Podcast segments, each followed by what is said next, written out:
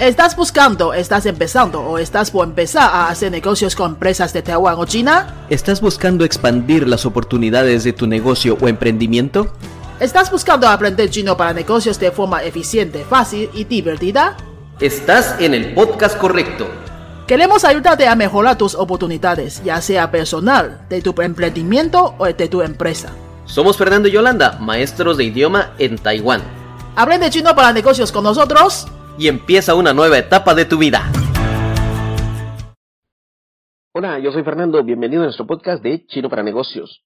Hoy te voy a hablar acerca del tema, nosotros estudiamos chino para poder comunicarnos con socios, empresas, eh, clientes que vienen de, China, de Taiwán o de otros países o ciudades o de empresas donde hablan chino. Esto siempre es de una gran utilidad para nosotros, para hacer más efectiva la comunicación con ellos. Mas, sin embargo, vamos a verlo desde el punto de vista del cliente, desde el punto de vista de nuestro interlocutor. Primero, ventajas para nosotros. Podemos entender lo que nos dicen, podemos comunicarnos eficientemente, podemos dar una imagen de interés sobre la cultura de nuestro cliente o nuestro visitante. Y ese es el propósito por el cual todos estudiamos un idioma, ya sea chino, inglés, francés, entiendas el idioma que tú quieras estudiar. Ahora, ¿qué desventajas puede dar esto? En la cultura china, por ejemplo, y no quiero que te decepciones, no, no, no. En la cultura china, por ejemplo, es, ellos necesitan siempre, como te dijera, tener un espacio, un tiempo para poder considerar las opciones que les han dado. Muy difícilmente te van a dar una respuesta eh, en el momento en que estás haciendo la pregunta. Me refiero a que muy difícilmente te van a decir un sí, aceptamos la propuesta, un no, no aceptamos tu propuesta en este momento. Ellos van a decir un kaolusha, yao xiang y xiang, o sea, el kaolusha, eh, quiero considerar, o men xiang y xiang, queremos pensarlo un poco. Pero no eh, lo que significa en este caso es de que quieren analizar entre ellos mismos, discutir qué es lo que les has dicho si todos entendieron bien la propuesta, si alguien tiene una opinión diferente.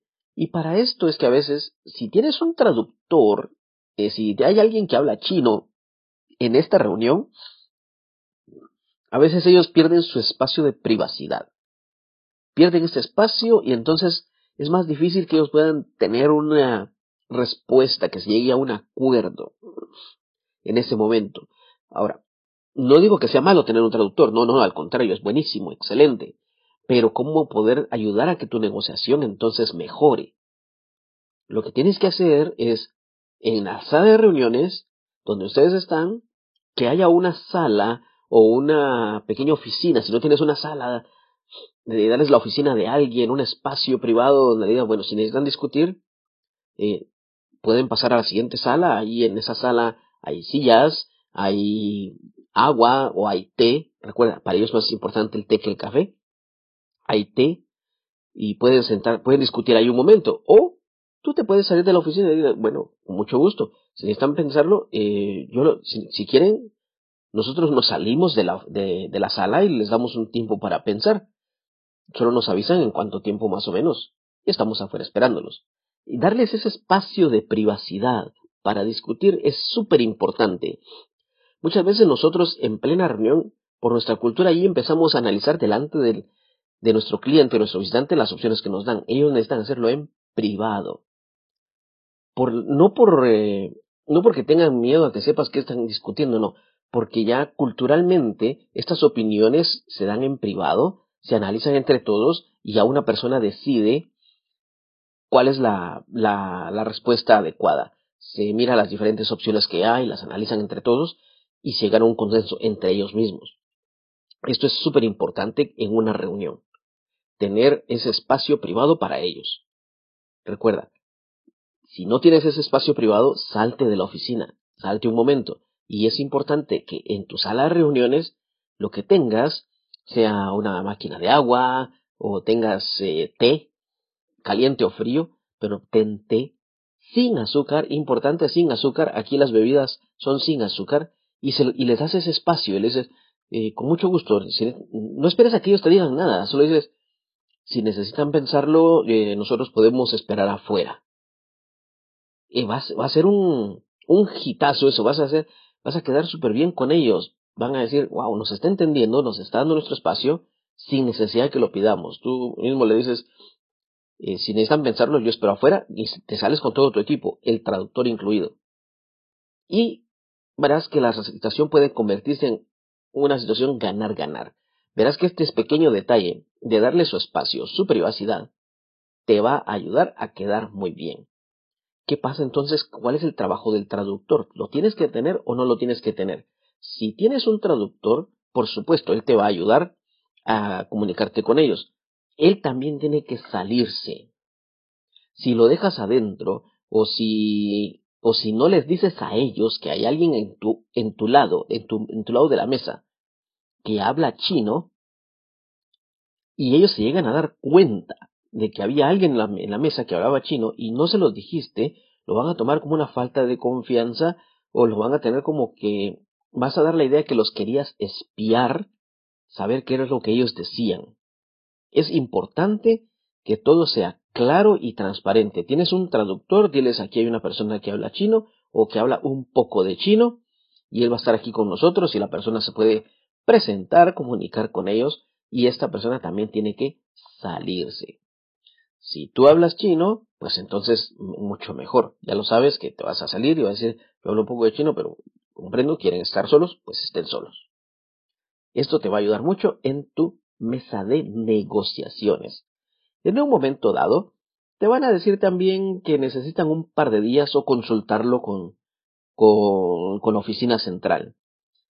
Esto es súper normal, especialmente cuando les, están, les estás dando una nueva propuesta. Van a necesitar un espacio con internet para comunicarse con la oficina, a menos de que, a menos de que ellos tengan ya la capacidad y la autoridad para tomar decisiones. Eso es súper importante. Si ellos ya vienen con la idea de tomar decisiones, no los estás tomando por sorpresa. Ellos ya venían preparados para las diferentes opciones y entre ellas, justo, ha caído la que has propuesto. O sea, ya venían preparados. Se preparan de antemano con posibles respuestas para diferentes escenarios. Otra cosa, en tu mesa de negociación, mira y observa quién es la persona de mayor autoridad y dirígete a esa persona. La persona de más alto rango es la que te va a hablar. Los demás mmm, están acompañando como soporte o son parte del equipo de trabajos, tienen sus responsabilidades, pero el vocero oficial siempre es uno y esta persona normalmente es la que tiene más experiencia y muchas veces es la de mayor edad.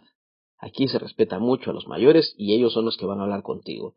Si de inmediato empiezas a hablarle directo a uno de los más jóvenes y por error pongámoslo así por error o por confianza o por desconocimiento, eh, no le das la palabra, ignoras o no te diriges a la persona mayor desde el principio, será visto como una falta de respeto.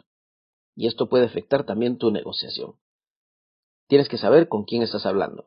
Ahora, si ya desde el principio la persona que habla contigo es el joven, ten por seguro que la persona mayor que está ahí es su supervisor o su jefe y está observándolo. Habla directo con la persona que te habla a ti. No los interrumpas, dale su tiempo. Y verás que tus reuniones van a ser totalmente diferentes. Eh, no sé si alguna vez has estado en una reunión con ellos, también vas a poder ver que la persona de autoridad, la mayoría de veces, se sienta en medio o más cerca de ti. Depende, pero eso lo vas a poder ver ahí. Esto es lo que te va a servir en una mesa de negociación. ¿Qué palabras te dejo? Te van a decir Kauliu eh, vamos a considerarlo vamos a platicarlo un poco. Kauliu y Xia. Xiang y Xiang. Xiang y Xiang. Es, como decir pensar y pensar. O sea, hay que pensarlo bien, hay que pensarlo un poco. Xiang y Xiang. O puede que digan un o can can. Tenemos que verlo bien o tenemos que verlo un poco más. Son estas frases que te pueden decir en tu reunión. Repetimos. Omeyao Kaolusha. Queremos considerarlo un poco. Omeyao Kaolusha. Omeyao Xiang y Xiang. Queremos pensarlo un poco. Omeyao Xiang y Xiang. Omeyao Kan Kan. queremos verlo un poco más. O me llamo Can Can. Ven, te dejo esas frases. Recuerda. Si te ha gustado este episodio, si crees que es de utilidad, compártelo con tus amigos que tengan alguna reunión o pregúntale a ellos si han tenido alguna experiencia similar. Han tenido alguna reunión con personas de países o regiones o empresas que hablan chino.